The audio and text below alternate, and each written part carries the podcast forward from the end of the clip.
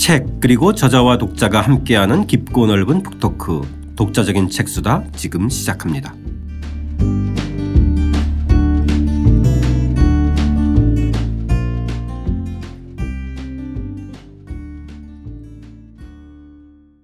저자와 함께하는 독자적인 책수다 박종균 선생님과 함께하는 고려세 재발견입니다. 육부 원간섭기 기회와 희망의 시대를 열다 그 첫 번째 이야기죠. 원치 않는 전쟁을 겪은 사람들 시작해 보겠습니다. 저는 책 만드는 사람 김학원입니다. 안녕하세요. 포근이 형 박태근입니다. 네, 저자 박종기입니다. 선생님께서 이 초판본에는 원간섭기 암흑의 시대를 가다 이렇게 하셨는데 예, 수정세에는 원산 원간섭기 기회와 희망의 시대를 열다로 선보셨어요. 예. 예. 특별한 뭐 배경. 예, 저는 사실 저 이건 좀 죄송하지만 편집 과정에서 네. 어, 이 암흑의 시대를 가다는 거는 음 잘못 들어간 겁니다. 사실은 음. 제가 이 저 다른 책 그 500년 고려사 네네. 거기에서도 저는 이제 원간섭기를 어, 기회와 희망의 시대를 보자. 왜냐하면 그동안에 이제 한국사에서 어 소위 가장 이제 어두운 시대. 네네. 우리 한국인들이 가장 외면하고 싶은 역사가 두 가지가 있습니다. 예, 물론 거기 이제 70년대 당시 의식입니다만 조사한 게 보면 예, 조선시대 당쟁, 음. 사화와 당쟁. 이거는 이제 한국인의 전형적인 뭐 사대주의 건성 당파성 이렇게 해서 이제 그 사화와 당쟁에 대해서는 한국인들이 가장 이제 싫어하는 부분 외면하고 싶은 부분이고 또 하나는 이 원나라의 어떤 식민지 요새 같으면 뭐 식민지 지배를 받았던 이 원간석기를 가장 어, 어두운 시대로 생각하고 이 시기의 역사 자체를 한국인들은 뭐 어쩌면 애국심이랄까. 아, 그걸 포장되면서 이걸 어, 외면해버린 시기. 그래서 대체로 다른 책에는 이 원간석기를 대체로 암흑의 시대 이렇게 표현한다는 거 이렇게 된 겁니다. 네. 아, 어떻게 보면 좀 혼란과 음. 기회의 시대의 공전 음. 이런 말이겠네요. 그렇죠? 그렇죠. 위기가 네. 곧 기회가 되는 것이고 네네. 그렇죠. 어, 그렇기 때문에 원간섭이라는 아주 이제 한국사의 위기 그 위기 속에 또 새로운 기회가 있다는 걸 지금 예, 강조하기 예. 위해서 이렇게 제목을 붙였습니다. 그러니까 선생님께서 네. 지금 말씀하셨듯이 이제 저희가 다루는 원간섭기를 대략 한 80여 년 그렇죠? 네, 80여 이제 그 앞에 음. 대략 1231년 고종 18년에 이제 몽골이 1차 침입으로 네. 해서 음. 57년에 이제 7차 침입까지 해서 음. 그게 마무리되는 음. 59년까지 대충 한 30년 음. 가까이 음. 이제 몽골과의 전쟁이 이어지잖아요. 네, 예, 그렇습니다. 자, 저희가 원상 원간섭기를 이해하려면 그요 음. 초기의 시기도 좀 들여다봐야 되는데. 예, 그렇죠. 이제 여기에 대한 좀 음. 전체적인 흐름, 예, 전체적으로 보면 어떤 배경 이런 것들을 음. 좀 먼저 좀 알고 넘어갔으면 좋겠어요. 예, 그게 원나라가 사실은 이제 이 원나라는 국호가 이제 몽골로 불리는 시기가 있었고 네. 그다음에 이제 원나라로 원나라 그렇죠. 대체로 이제 고려와 강화하게 되는 1260년 쿠빌라이가 집권한 이후부터는 원이라는 국호를 쓰고 그전에는 몽골이라고 몽골. 썼습니다. 그리고 이제 고려와 몽골이 처음으로 접촉한 시기는 바로 1218년. 어, 음, 소위 그 몽골이 이 금나라를 공격하니까 금나라 치하에 있던 식민지였던 거란족들이 예, 반란을 일으켜 갖고 네. 몽골과 금나라의 두 군사에 쫓겨갖고 고려를 침략합니다. 그렇죠. 예, 지난 시간에 저희가 다룬 예, 그 네. 3년 동안 이제 전쟁에서 지나봤는데 그때 마지막 평양 전투에서 몽골군하고 고려군이 같이 연합해서 네. 그러면서부터 이제 1216년에 음 처음으로 고려가 공식적으로 접촉을 하고 이제 형제 맥락을 맺게 되죠. 그죠? 그렇죠. 예. 어, 그렇게 따지면 그 그때까지는 이제 몽골과의 사이가 좋았어요. 좋았죠. 예. 이제 가장 결정적인 것은 한 10년 동안 조, 좋은 관계를 유지합니다만 사실은 1225년, 1218년 하고 나한 7년 지나고 나 1225년에 몽고가 차차 이제 유목민의 어떤 건성을 드러내서 고려에 과도한 유물을 저 공물을 요구합니다. 예. 그러면서부터 사실 몽고 사신이 예, 공물을 요구하는 몽고 사신이 예, 사실 피살되는 사건이 일어납니다. 네. 예, 그것을 고려는 저고요를 예, 살해하지 않았다 하지만 몽골은 이제 고려를 의심하게 되는 거죠. 음, 그러면서부터 이제 이 갈등 관계가 지속되다가 방금 말씀하신 대로 1231년 6년 만에 예, 소위 이제 몽골의 2차 침입이 시작돼서 58년까지 37년간 되죠. 그러고 나서 대체로 이제 1258년에 이 강화 조약을 맺게 되죠. 네네네. 어, 저는 그래서 이때, 이때부터라고 생각한다면 다음에 공민왕이 즉위하는 1350년까지 약한한 100여 년 되죠. 네. 그죠. 교과서에서는 충자 임금이 붙는 거 충렬왕 때부터 시작해서 네, 예, 예. 어, 공민왕 때 공민왕이 제기할 때까지 그러면 대체로 충렬왕이 제기하는 것이 1274년이니까 그럼 1351년 80년간 예. 그래서 이제 아주 이제 원의 지배를 받았다는 걸 적게 아주 짧은 시기라고 얘기할 때는 80년이라고 얘기합니다. 충렬왕 때부터 시작해서 이제 네. 공민왕 저기까지. 그걸 조금 더 길게 보면 저는 1259년 사실 이제 강화조약을 맺고 사실은 어떤 본격적인 지배가 시작된 시점 네. 1259년부터 시작해서 1351년까지 하면 이제 한 100년. 그리고 또 이제 길게 보면 몽골과의 접촉이 있었던 다음에 한 120년 되죠. 1218년부터. 그렇죠. 예, 예. 몽골과의 이제 음. 본격적인 음. 에, 전쟁이 벌어졌던 예. 한 30년 예. 그다음에 이제 원제국이 만들어지면서 예. 이후에 한 80년. 80년. 큰 맥락에서 예, 보면 예. 그렇게 볼 수 있습니다. 그러면은 대체적으로 보면 음. 몽골이 점점점 이렇게 제국으로 번성하고 음. 강국으로 음. 되면서 음. 그러니까 그 침입이라는 것도 그런 역학에서 봐야 되겠네요. 그렇습니다. 나중에 보면은 음. 결국은 일본 정벌까지 이어지니까. 그렇죠. 그렇죠? 예. 그러니까 대체 제가 보기에는 어 원이 소위 동아시아에서 이제 이 저 쿠빌라이가 집권하면서 쿠빌라이가 집권이 바로 1260년이거든요. 그러면서부터 비로소 국호도 원이라고 쓰고 네네. 어, 비로소 그 수도가 이제 몽골 카라코롬에서 현재 북경으로 네네. 어, 그 중국에서 이 북경이 하나의 어떤 에, 저 어떤 역사적인 수도가 되는 것은 바로 쿠빌라이가 아, 이 북경에 궁궐을 건설하면서부터 시작되거든요. 그래서 대체로 음, 1260년이 되면 에, 이제 몽골 또 이제 쿠빌라이가 집권하면서부터 과거의 유목민족적인 어떤 지배 세력이 쇠퇴하고 농경계 저 지배 세력들이 집권을 하게 되고 또 고려도 이제 무신 정권이 무너지게 되고 어 이제 왕정 복구가 이루어지기 때문에 대체로 저는 1259년 60년 무렵이 하나의 큰 분기점이 되지 않느냐. 그래서 전 대체로 원간석기를 한 100년 정도로 잡는 네네. 것이 온당하다. 예. 저는 그런 생각을 하고 있습니다. 저는 이 육부에 있는 그 오늘부터 다룬 한 네. 그 3회에 걸쳐서 이제 얘기될 수 있는 이 하층민들의 과정들 이 전쟁 네. 과정에서 네. 사실 이 시각과 이 기술이야말로 이제 박정희 선생님의 고려사의 재발견에 좀 하이라이트가 아닌가. 물론 이제 우리가 이제까지 했던 네, 네. 중에서도 상당히 중요한 대목들이 음, 많았지만 음, 음. 보통 이제까지 전쟁사 기술이라고 하는 것은 대부분 다 지배층의 역학 관계와 예, 이제 국제적인 관계 이런 것들이 중심이었다면 그 전쟁기에 정말 그때의 하층민들은 어떠한 어떤 생활상과 그 힘든 과정을 겪었던가라고 하는 것은 사실상 거의 뭐 그 저희가 이렇게 음. 들여다볼 수 있는 음. 기회조차 없었어요. 그렇죠? 그렇습니다. 예. 일정하게 이 부분에 좀 착목하시게 됐던 어떤 계기가 있습니다. 예, 저는 이렇게 생각합니다. 이 전쟁이라고 하는 것은 어, 절대 예, 하층민들이나 이 민중들이 전쟁을 일으킨 예는 없습니다. 당연하죠. 아, 언제나 네. 전쟁이라고 전쟁의 원인을 제공한 예, 적이 없어요. 예, 절대 네. 민중은 제공할 수 없어요. 언제나 이 전쟁이라고 하는 것은 지배층들의 어떤 욕구 어, 또 민중의 이름을 빌려갖고 어, 소위 전쟁을 일으켰다.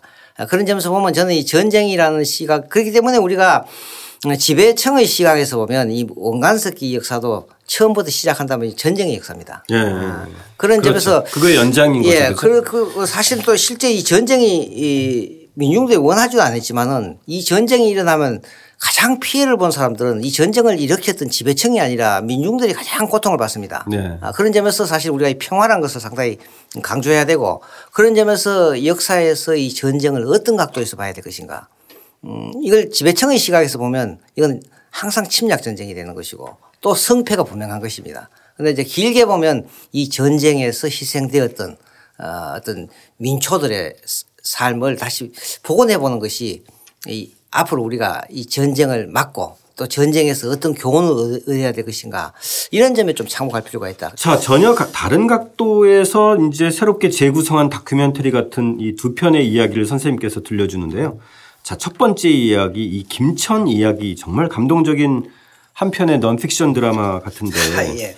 자, 이 대목 한번 좀 선생님 먼저 직접 좀 이야기 좀 해주시죠. 나중에 그리고 나서 나중에 고려사 저희 뭐 대목도 예. 한번 뭐 읽어. 아주 시감이 김천이라는 사람이 강 오늘날 강릉이죠. 강릉의 이 향리 집안입니다. 네. 이제 향리 중에서도 어, 가장 최상급 향리고 어, 김천이 이, 이 그때 아마 대초로 기록은 1253년 무렵에 강, 강원도에 몽골군이 들어오면서부터 그때 대량으로 어, 포로가 돼 갖고 많이 이제 원나라로 쫓겨가지고 그 가운데서 김천의 어머니하고 자기 동생하고 둘이가 덕리라는 둘이가 아, 사실은 몽골에 잡혀가는 포로로 잡혀간 거예요. 네네. 네. 어, 그러고 나서 이게 음, 에, 가서 약 어, 14년 후에 그 동안에는 이제 김천은 어머니가 아, 몽골군에 피해를 입고 돌아가시는 줄 알고 계속 제사를 지내는데 14년 후에 뭐이 몽골에서 돌아왔던 한 군인이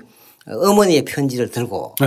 거죠. 14년 그러니까 이제 어머니는 이제 음. 몽골에서 네. 노비가 돼서 노비가 됐고 현재 예. 생존에 계신 예, 생존에 거죠. 그렇죠? 예. 예. 이제 아들은 김 예. 아들 김천은 예. 어머니가, 어머니가, 이제 돌아가신 돌아간 줄 알고 제사를 지내고 간 거죠. 예. 그러다가 이제 14년 후에 이 이 그 편지를 받고는 그 다음에 이제 소위 이제 가기로. 네. 어. 어떻게든지 이제 어머니를 이제 구해오려고 예. 이제. 이제 돈을 준비를 해갖고 네. 가는데 사실은 그게 이제 어, 저도 근데 이게 이제 입국이 그래 원나라 가는 것이 정부에서 허락을 받는데 쉬운 일이 아니고 그래서 이게 이제 이 김천희가 예, 개성에 가서 6년을 교섭을 합니다. 아. 어머니를 만, 만나게 하기 위해서 네. 몽골로 입국 여러 가지 이제 선을 대려고 예, 그렇죠? 선을 대려고. 네. 물론 이제 지금처럼 이렇게 국경에서 입국 심사하고 이런 건 아니기 아니죠. 때문에 네. 뭔가 선을 대면 이제 네. 에, 갈 수도 있는 네. 어떤 이런 기회는 분명히 있을 거예요. 상당히 운이 좋은 게 6년이 지나고 나서 그러니까 이제 20년 거의 만 19년 20년 만에 이제 자기 고향에 있는 선, 선임 선임의 동생이 예, 군인입니다. 아, 예. 군인인데 이제 원나라로 가는데 그 편을 이용해서 자기가 찾아간 거죠. 그러니까 아, 결과적으로는 그러니까 원나라로 가는 군인 편에 음, 이제 같이 같이 예, 따라가는 거죠. 그러니까 그렇게 해서 만난 것이 20년 만에 이제 해오를 하게 된 거죠. 자, 그 20년 만에 몽골에 가서 이 어머니를 만나는 그 장면이 고려사 권 120일 김천 열전에 등장하는데 그 대목을 한번 좀 읽어 보겠습니다. 나는 명주 호장 김자릉의 딸입니다. 오빠인 김용무는 과거에 급제했고 나는 호장 김종현에게 시집가서 아들 둘을 낳았는데 해장과 덕린이라고 합니다. 내가 이곳에 온 지 이미 19년이나 되었고 둘째 아들도 이웃의 종으로 있습니다. 네. 거의 이 장면은 사실 저희 남북 이산 가족 찾기 음. KBS 무슨 그 다큐멘터리 했었잖아요. 그죠? 네, 생중계 했었잖아요. 뭐 거의 그런 장면하고 저는 저는 그래서 이게 고려판 이산 가족 상봉이다. 아, 음. 저는 그렇게 이, 이름을 붙이고 있습니다. 고려 고려판 이산 가족 상봉이다. 네. 이렇게 볼 수 있겠죠. 그 이때 저는 조금 약간 이해가 네. 안 가는 게이 네. 따라간 이제 군인하고 가서 음. 군졸 요자의 집이라는 건 이제 이 어머니가 이 종으로 있는 예, 주인의 집에 예, 간 거잖아요. 그렇죠. 그렇죠. 네. 네. 그 집에 이르자 할머니가 절을 하면서 말했다고 하는데 네. 이때는 아직 아들하고의 상봉을 하지 않았던 거 아니면 못 알아봤나요? 어, 못 알아본 것이죠. 아, 20년이 지나 버리니까. 그러니까. 그리고 뭐저 이, 그래도 강릉에서 상당히 괜찮게 사는 네. 토착 부자가 20년 동안 이 집에 원나라 음. 군사에 노비로 있었으니까 거의 뭐 아. 형색이 뭐 몰골이 뭐 음. 아주 볼품이 없었던 거죠. 그리고 이제 사전에 변통이 있었던 것도 아니고, 아니고 그렇죠? 예. 누가 찾아와서 예. 이제, 이제 확인을 하려고 예. 봤으니까 음. 그렇게 인사하라고 해서 이제 자기 신분을 밝힌 거잖아요. 예, 그렇죠. 예. 예. 그러니까 아들인 줄은 아직 못 알아본 못 알아본 거죠. 그렇죠. 그런데 이제 여기 이제 자기 저 아버지의 이름 김자릉이라는 가 나오다든가 자기의 삼촌이 에, 저 김용문이라고 이러니까 이거는 저 이 김천희가 갔을 때 당장에 알아차릴 수 그렇죠. 있는 것이죠. 아, 구체적으로 이제 네. 서로 확인을 하는 네. 과정을 밟았던 네. 거네. 그렇죠? 네. 그 아마도 이제 이게 원나라는 이 전쟁에 나가서 포로를 잡아오면 이제 이 전쟁에서 승리한 장수들에게 전부 다 노비로 분배했지 그렇죠. 않느냐. 예, 예, 예. 예. 그런 점에서 아마 이 전쟁의 어떤 그 분배금으로 아마 이 저 김천의 어머니하고 동생이 네. 그것도 동생은 또 같은 집에 있지 않고 또 이웃 집에 네. 또 네. 노비로 살고 있다는 거죠. 네네. 그러니까 둘째야 또 이웃의 종으로 있다고 하니까 이제 네. 서로 그런 것은 알고 이제 이따금 교류도 좀 만나기도 했던 것 같고 그렇죠. 그렇죠? 예. 네. 근데 어쨌든 이 김천이 은 55냥으로 어머니 몸값을 치르고 어머니는 이제 데리고 모시고 오는데 이웃에 있는 동생은 돈이 부족해서 음. 그냥 놔두고 올 수밖에 없었던 이 여기 제가 제가 여기 인용은 하지 않았지만 이 고려사 열전에 보면 네. 예, 이제 대체로 이 노비들 데리고 오려면 돈을 주고 가야 되기 그렇죠. 때문에 김천은 예, 예. 지금 어머니하고 동생하고 당시의 시세로 봐서 음. 이 자기가 가져가는 이 55냥이면 어머니와 동생을 다 구해 올 수 있다고 생각하고 그 네. 돈을 갖고 갔어요. 그 정도 충분히 예, 넉넉하게 예, 갔는데 예, 기록에 보니까 네. 원나라에서 갑자기 지금 물가가 뛰어갔고 네. 둘을 다 못 데려온다는 거죠. 뒤에도 나중에 기록 보면 그걸 이용해 가지고 계속 더 부르고 더 부르고 이런 과정도 있었던 것 같아요. 예, 예. 그러다 보니까 이제 이제 다시 와서 기구하고 나서 또 6년 후에 자기 동생을 돈을 주고 또 데리고 오거든요.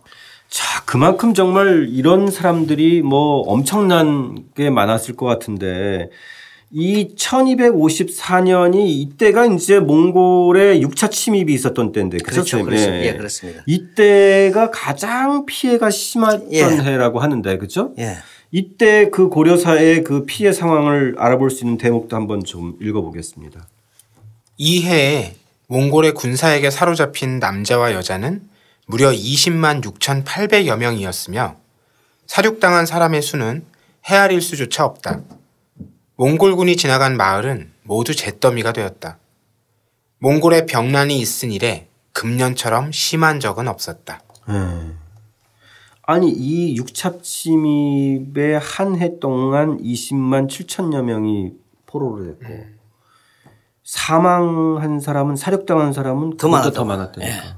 이게 엄청난 거예요. 그게 결과적으로 이제는 이 전쟁이 몽골이 고려를 항복시킬 수가 없지 않습니까? 왜냐하면 몽골의 고려의 지도부들은 지도부들은 왕과 무신 권력자들은 강화도에 가서 딱 있으니까 결과적으로 이제 전, 제가 생각하는 이 전쟁이 이제 막바지에 도달하면 고려를 항복시키기보다는 오히려 어떤 인력을 수탈하려고 하는 이 많은 고려인들을 붙잡아 갖고 소위 노예로 만들어서 그 하는 그런 어떤 인종 약탈 전쟁이랄까 이런 네. 그러니까 엄청난 숫자다. 그 많은 사람 중에 하나가 이제 김천의 어머니와 동생이다 이렇게 생각하면 그 많은 사람들의 역사가 하나도 없이 사라지고 그렇죠. 어, 이 김천의 얘기가 이 이제 이 효자라는 이름으로 소위 삼강 행실도에 실리게 된 것이죠. 그러니까 이게 네. 보면 이제 그 여기 그림에 나와 네. 있던 그 사진 설명에도 보면 그림 설명에도 보면 1617년에 간행된 예, 이제 예. 동국신속 상감 행실도 예, 그죠? 예. 여기에 김천이 어머니의 몸값을 치다라는 제목으로 아예 이제 김천의 이야기가 예. 어, 그림으로 이렇게 거의 글과 그림 그죠? 예, 따지면 네. 되는 이것도 굉장히 흥미로운 흥미롭습니다. 그이 기록이 이제 사실은 이 김천 음, 고려사 김천 열전에 그대로 실려 있는 걸 이제 한글로 번역한 거아닙니까 네. 세종 세종대. 음. 본래 이제 상강행실도는 최초에는 이제 세종대에 만들어진 것이죠. 그렇죠. 이게 네. 이제 신속이란 건 속 속 상강행실도 그다음에 속편 네, 네. 신속이란 건 그 속편에서 다시 또 한 번 더 정보한 거. 그러니까 우리 지금 삼판 그렇죠. 삼세 네. 삼판 상강행실도 다. 네, 속의 시니까 그렇죠. 예, 예. 네. 예. 그래 그렇게 되니까 이런 기록들이 의에 보면 이제 알려지기 시작한 것은 이 조선시대 때 이 상강행실도가 만들어지면서부터 알려지기 시작했고 네. 또이 우리 고려사 연구자들은 이걸 어떻게 해석할 것인가가 해석이 안 되기 때문에 그래서 놔뒀던 것이죠. 네. 그리고 아까 제가 얘기했다시피 이 시기에 전쟁으로 인해서 고통받는 민초들의 모습 이런 차원에서 들어가면 이 자료가 좋은 역사적인 자료가 될 수 있다. 저는 음. 그렇게 생각한 것이죠. 네. 예. 자, 이 두 번째 이야기는 이제 1341년 고려말 유학자 이곡이 쓴 이제 조시전이네요. 자, 이 조시전에서 등장했던 이 조씨 할머니 이야기. 네. 네. 상당히 이 할머니 이야기도 정말 파란만장한데 예, 그 이야기 좀 해주시죠. 예. 네. 이 보면 어, 이 절부라고 하는 것은 이제 아주 이제 저 절부 조시전이라고 했는데 이제 절부란 것은 곱게 살아온 여인이다. 절부. 네. 근데 이제 결과적으로 이 현재 1341년 시점에 어, 이곡이라는 사람 유명한 이세계 아버지죠. 네네. 네. 역시 이제 원나라에서 과거 합격하고 원에서 관리를 했던 어, 1341년 시점에 에, 이 이곡이가 이 개성에서 우리 집을 사게 되던데 그 집을 산 사람이 사람의 집 주인이 이, 이 조씨의 손녀 네. 손녀 조씨 할머니의 손녀 네, 손녀 네. 손녀 딸이더라. 그래서 그 집을 사고 보니까 그 손녀의 남편이 자기하고 이곡하고 고려에서 과거에 같이 그, 그, 그 동년이라고 하거든요. 아. 같은 해. 그러면 이 조씨 할머니의 자손이 나름대로 상당히 예. 좀 이렇게 그, 그 신분이나 뭐나 아무튼 좀 이렇게 나름대로 좀 이렇게 유복하게 산 거예요. 아, 그렇죠. 네. 나중에 얘기해 주는 거는 뭐 아버지도 군인이었고 어, 또저 혼인한 저 씨가 또 군인이었고 그렇기 네. 때문에 대체로 이거는 고려시대 중간계층이고 네. 어, 또 더구나 이 시기 전쟁 시기가 가기 때문에 군인들 상당히 대접을 받으니까 무반층. 어, 예. 그러니까 네. 이, 조 씨는 천인은 아니고 상당히 네. 양반에 가까운 음. 양반층이라고 볼 수 있겠죠. 그렇죠? 네. 그래서 이제 이 보니 가보니까 그 집 주인의 여, 여자의 남편이 또 자기하고 과거에 같은 애 급제했다. 그러다 보니까 이제 친하게 되니까 그 집에 이제 드나들면서 이 외할머니였던 이 조 씨와 접하면서부터 조 씨의 일대기를 듣고 그것을 기록을 난 것이 네. 바로 이 절부조수전이다. 네. 이런 얘기죠. 그죠. 근데 그 기억력이 뭐 엄청나게 구체적이어서 그렇습니다. 기술 자체가 굉장히 예. 사실적이고 생생했다면서요? 예, 그러니까 여기 보면 상당히 이, 이 지금 그러니까 당시에 1344년 41년 당시에 77세였다. 네. 77세였다. 그런데 아직도 어, 건강하고 총명하고 지혜로웠다. 네.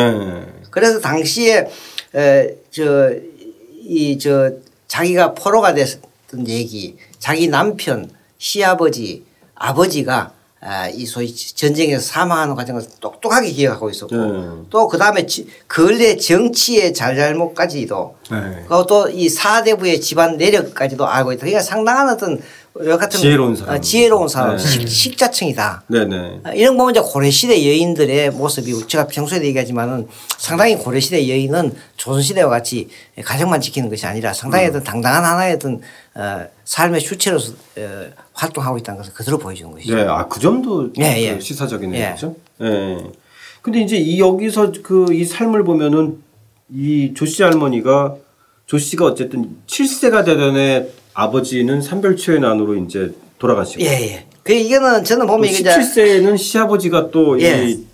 일본 원정 때 돌아가시고. 돌아가고. 예. 또 남편은 어, 소위 그 원나라에서 반란이 이렇게 나서 이거 반란에서 쫓긴 합단이 돌아왔을 때 그게 네네. 또 가다가 27세 예. 이제 남편을 또 잃고 그렇죠? 그 결과적으로 보면 이거는 이제 고려판 어떤 전쟁 미망인의 네. 얘기, 전쟁 고아의 얘기. 네. 그러니까 이 조고 씨가 여섯 살 되던 해, 여섯 살 되던 해에는 아버지가 삼별초 항쟁에 삼별초군에 포로가 됐다가 도망쳐 나와 갖고 그 다음에 1271년에 제주에 있는 삼별초 항쟁을 진압하러 갔다. 그러니까 조고씨 일곱 살 때죠. 네네. 그때 아버지가 제주도 아, 몽골하고 고려 연합군 예, 예, 이제 예, 제주도를 예, 이제 예, 진압하러 갈 때 그때, 갔군요. 전사해 버린 거죠. 네. 일곱 살 때 이미 고아, 전쟁 고아가 되어버린 거죠. 네. 그러고 나서 그 다음에 보면 13살 때 이제 결혼을 하게 되는 거죠. 네. 그리고 이제 아버지가 돌아가시고 나서 약간 이제 6년 후에 13살에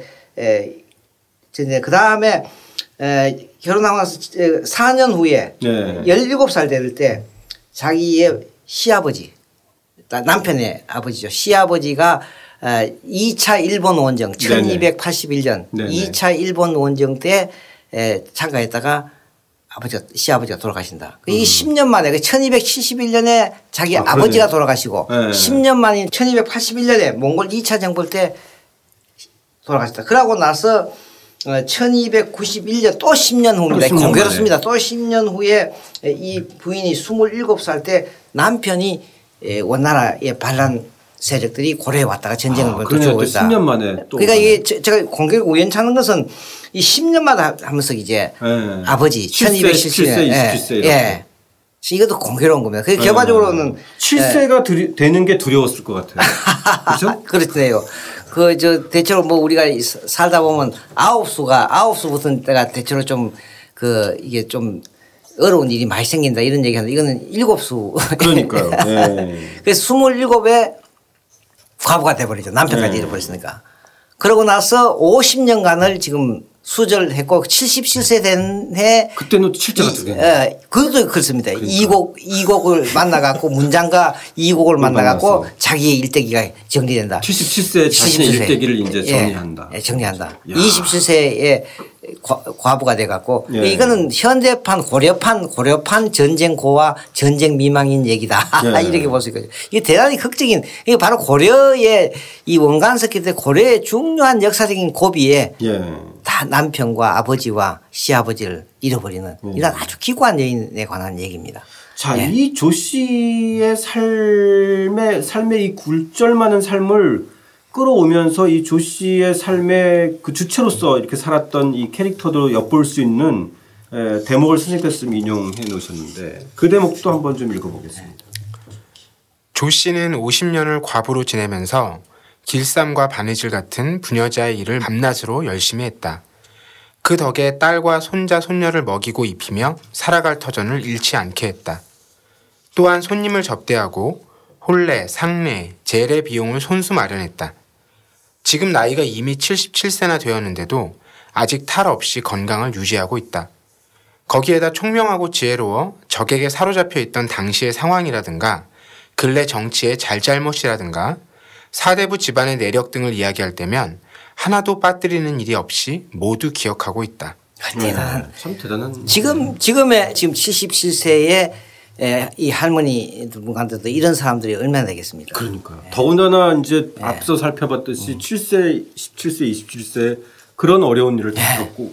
나서도 정말 네, 혼자 힘으로 혼자 이렇게 힘으로. 선생님께서 이제 말씀하셨듯이 네. 이 대목도 상당히 저는 독특한 네. 대목인 것 같아요, 그렇죠? 네, 그렇습니다. 네. 그리고 이제 이, 이게 이 보면 이 삶이 또 이제 여기 기록에는 나와 있지 않지만은 이, 이 할머니가 조고 씨가 과부가 돼서 이 누구 집에 살았는가 보면 언니 집에 기숙을 했다. 네. 뭐 오빠 집도 아니고. 그러니까 언니 집에 기숙했다.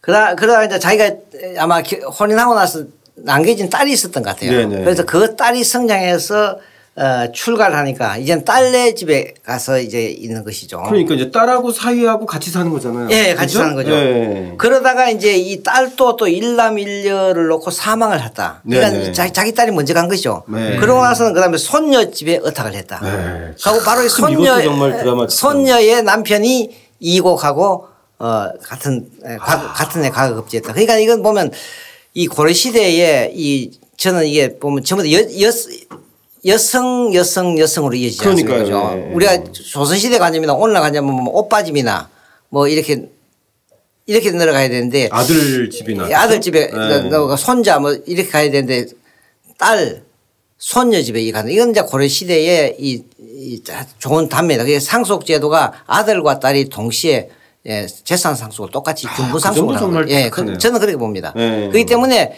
이 언니 집에 간다는 것도 언니가 어느 정도 일정한 재산을 상속을 받았기 때문에 음. 언니 집에 있을 수 있지 않느냐. 네. 아버지가 비록 이제 전쟁 때 돌아가셨지만은 언니 집에 기숙한 것도 언니가 의 보면 위에 오빠가 없었다면 언니가 재산을 다 상속받았을 것이고 네네. 그렇기 때문에 언니 집에 있었다. 음. 그 다음에 있었어도 예, 이제 예, 일부 예. 상속을 받았기 때문에 예. 또 가능했던. 그리고 또 이제 이 조 씨가 상당한 재산을 갖고 있기 때문에 유일한 딸이 하나가 있었다. 그 그래서 딸네 집에 그게 또 기, 기탁에 있었다. 그 다음에 이 딸이 일남 일녀를 낳고 죽, 었다 그러면 그 중에 남자 집에 가 있어야 되는데 역시 손녀 집에 또 가기 시작하고 있다. 네. 전부 다 이 여성과 여성으로 이어지는 것도 고려 시대의 어떤 재산 상속이 남자와 여자가 균등하게 받는 균분 상속이다. 그렇기 때문에 제사를 지내는 것도 네. 어 아들이 없으면 여자 집에서 제사를 지내고 또 번갈아 가면서 제사를 지내는 거죠. 아들 딸. 아니 그 혼례 상례 제례 비용도 손수 마련해서 네. 손수 손님들을 예. 접대했다는 거는 예. 이 혼례와 상례와 제례의 주체가, 됐다는 주체가 됐다는 거죠. 바로 내지만 예, 예. 손님들을 다 접대했다는 거는 그거에 이제 주체가 됐다는 거죠. 우리 생각을 한다면 과부가 돼 버리면 이제 뭐 자기 자기 남편이나 시아버지 기재산 다 끝난 거 아닙니까? 그렇죠. 이 예, 고려 시대는 이제 이렇게 저 과부가 되더라도 계속 상속을 하고 또 제사의 주체가 되고 있다는 것도 이것도 상당히 이제 좀 유념해서 눈여겨봐야 될 그런 점에서 보면 고려시대 여성의 어떤 지위가 만만치 않다는 걸 잘 보여주는 아, 거죠. 예. 그 두세 문장을 저는 그냥 이렇게 넘겨서 읽었는데 예. 음. 선생님 말씀 들으니까 예. 그 안에 예. 담긴 그 그렇죠. 그 고려 조선과 대별되어지는 고려 여성의 어떤 삶, 사회, 네. 상 이런 네. 것들이 정말 새롭게 드러나는 것 같아요. 혼례, 상례, 재료 비용을 자기가 직접 벌어서 맞아. 그 여성이 경제적인 주체가 될 수 있다. 재산권의 주체가 되니까. 네. 어, 그런 점에서 보면 이제 이것도 고려 여인의 어떤 꿋꿋한 삶이랄까 흔들리지 않은 삶 같은 걸 여기서 찾아볼 수 있지 않느냐 이런 생각이 네. 거죠. 자 오늘 벌써 이제 그 두 이야기를 하다 보니까 시간이 다 지나갔는데요. 예. 네. 자 저희 특히나 이 조 씨 전의 이야기는 좀 더 더 흥미롭게 저희 와닿았고요. 어, 뒤에 고려 하층민의 대몽 항쟁 이 부분이 좀 남았는데 그 부분은 어, 청취자 여러분들 한번 읽으면서 질문이나 뭐 이야기하실 분들 있으면 좀 에, 게시판에 남겨주시길 바 라고요. 오늘은 에, 첫 번째 이야기는 여기서 마치고 어, 원간섭기의 고려 이야기 다음 시간에는 삼별추 항쟁을 바라보는 다양한 시선편으로 이어가겠습니다. 함께해 주신 청취자 여러분 감사드립니다.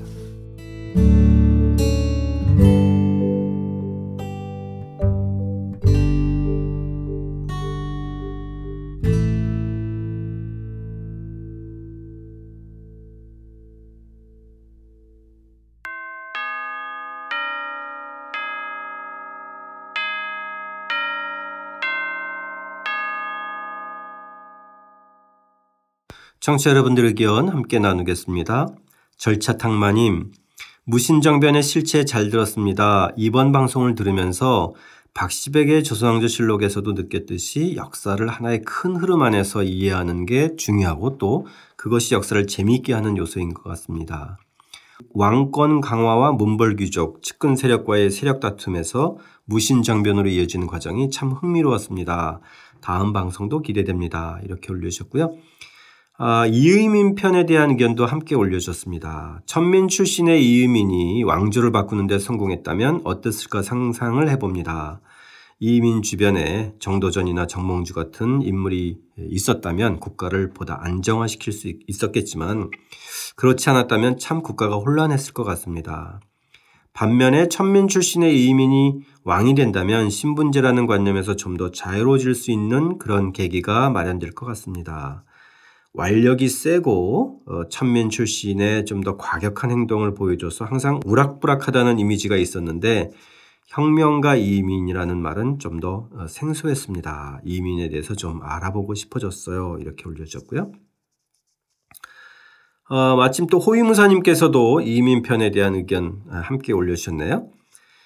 271쪽에 어, 있는 무신정권 집정연대표를 보니 반드시 암기해야 할 한국사 시험 문제를 보는 느낌이었습니다. 단순히 표와 이름만을 외우다가 상세한 내용을 들으니 흥미로웠습니다. 오늘 방송을 듣고 난 느낌은 이민이 천민 출신으로 소위 개천에서 용난 스타일이긴 하지만 무력으로 흥한 자 무력으로 망한다는 느낌 또한 저버릴 수가 없었습니다.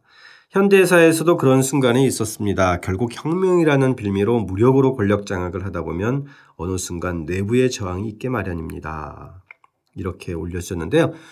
어, 사실 그 모든 혁명가는 대부분 다 실패한 혁명가잖아요. 그런 측면에서 좀 에, 완전한 혁명가, 완성 있는 혁명가를 찾기는 잠시 어려운 것 같고요. 이음인처럼 뭔가 기존의 질서와 다른 새로운 질서를 꿈꿨다. 그런 것들을 좀 문제 제기했다. 이런 측면에서 혁명적 요소가 있지 않았나 싶습니다. 아트 딜리버님, 오늘의 한미일 동맹을 고려사를 포함해서 역사 속 사례를 들어주시기 바랍니다. 저는 적어도 이승만, 박정희, 전두환까지의 대한민국 정부는 식민사관의 연장선상에서 일본의 제국주의를 대 체한 미국과 군사, 경제, 정치 동맹까지 나아간 상태라고 생각합니다. 물론 실익을 저마다 따져 행한 일이겠고요. 이렇게 올려주는데요. 저희 고려사의 재발견, 말미에 한번 좀 같이 이야기해 보도록 하겠습니다. 호위무사님, 이민 편 이어서 어, 말미에 고려사의 재발견에 대한 어, 이야기도 나눠주셨는데요. 이제 고려사의 재발견도 어느덧 3분의 5 지점을 지나가고 있네요. 남은 방송도 열심히 듣겠습니다. 환절기에 독자적인 책수다 가족 여러분 그리고 또 휴머니스트 가족 여러분 모두 모두 건강하세요 이렇게 올려주셨습니다. 저희 언젠지는 정확히 모르지만 아마 겨울에 분명히 겨울에 고려사의 재발견을 시작했는데요. 어느덧 봄, 여름, 가을 이렇게 또 계절의 변화를 만끽하면서 저희들 이어져 오고 있는데요. 어느덧 다시 겨울을 앞두게 되면 저희 고려사의 재발견도 이제 마지막 방송의 날이 올 것 같습니다. 청취자 여러분들 모쪼록 다가오는 추석 명절 잘 지내시고요. 저희 또 어, 추석 이후에 고려새 재발견 공개 방송 또 어, 박정기 선생님하고 예정돼 있으니까요. 추석 지나고 나면 여러분과 함께 할 좋은 소식 또 함께 기다릴 겁니다. 추석 잘 지내시고 뵙겠습니다. 감사드립니다. 독자적인 책 수단은 책 읽는 사람들이 모이는 공간 알라딘 서점과 함께합니다.